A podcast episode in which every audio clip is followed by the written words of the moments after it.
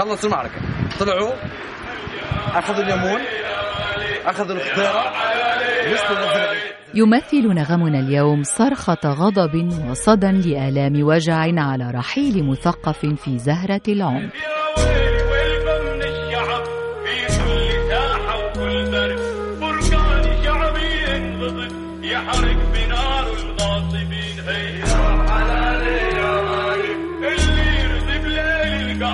ما ينتظر فجر ونصر أحفر بعيني للحفر.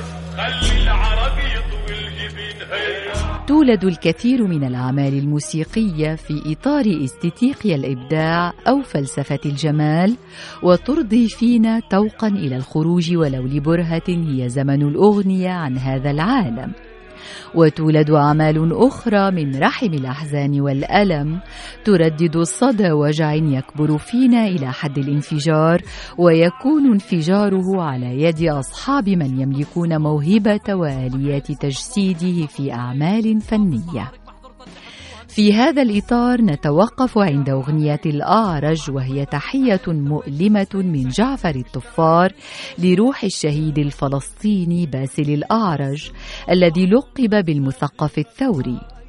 ولد هذا الأخير سنة 1984 واغتالته قوات الاحتلال الإسرائيلي في مارس 2017 بسبب نشاطه إيمانا بالقضية ودفاعا عن الأرض. عرف جعفر الطفار باسل الأعرج بشكل شخصي وكان ضمن المتظاهرين أمام السفارة الفلسطينية ببيروت بعد تلقي خبر استشهاده وانطلق في كتابة أغنية الأعرج تحية لروحه وانطلاقا من تلك الشعارات التي ترددت أمام مبنى السفارة وكان هذا أضعف الإيمان نظرا لرمزية الشهيد لدى كل النفوس الثائرة. المزيد من التفاصيل يرويها لنا هو بنفسه فيما يلي. ضيف الحلقة هو المغني اللبناني جعفر الطفار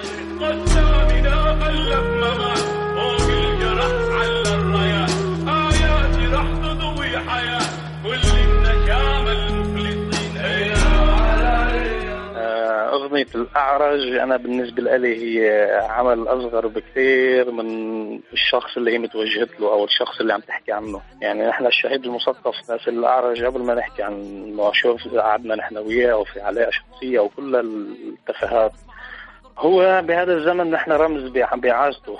نحن بعازة أشخاص مثل باسل الأعرج ضل تذكر إن كان الشعب الفلسطيني ولا الشعب العربي إنه هاي الأرض ما حدا باعها هيك. هاي الأرض إذا في ناس باعت أوكي في عالم ضحت بدمها لحتى تحافظ على الأرض وتحافظ على حقوقها وترد حقوقها وترجع لأرضها. بحكي عن شخصية كان مفروض عنده شغل وتركه كرمال إنه هو ياخذ دور مثل حدا مبشر عم بخبر الشباب عن كل معركة بتفاصيلها بساعاتها بأشخاصها بعدد الشهداء. وانه ما تصدقوا إنه في مطرح آه، ما كان في مقاومة. وهاي المقاومة لازم تستمر. وهاي الرسالة تبع باسل اللي حتستمر. هلا من ناحية الغنية الوقت اللي أخذته هو الوقت الكامل لحد من ما استلموا أهله لباسل الجثة ودفنوها.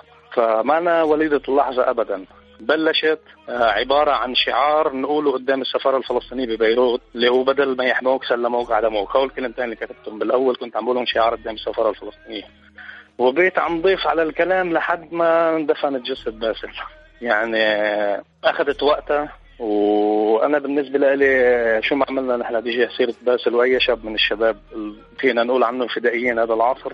نحن مقصرين يعني نحن عم نعمل أضعف الايمان وفي يعني شيء بحبه أكثر بالموضوع إنه هذا الأغنية أسلوب كان بفرنسا صار وأنا كنت متخيل إنه خلص يعني نحن يمكن ما نرجع نلتقي ما نرجع نشتغل مع بعضنا ولا اجتمعنا على ذكر باسل.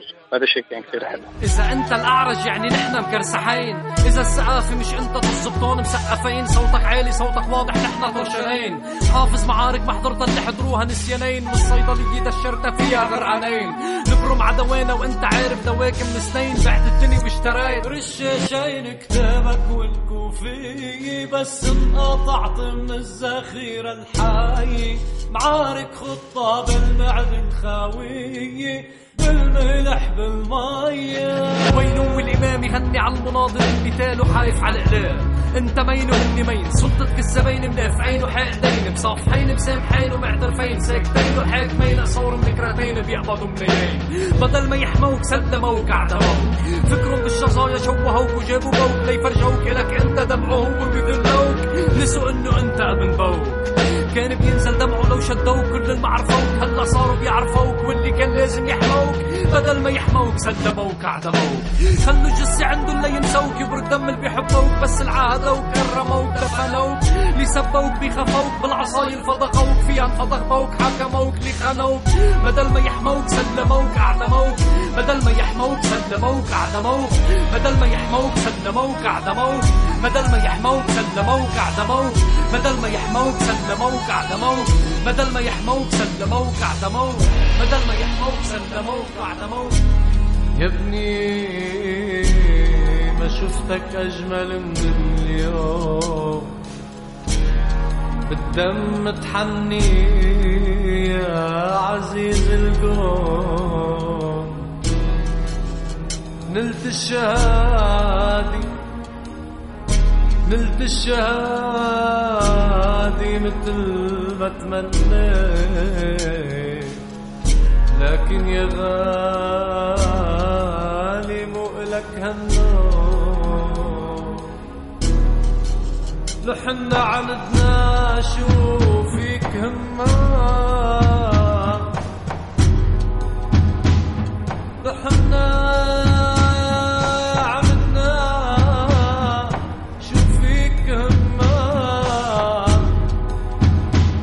كنت الحي والأموال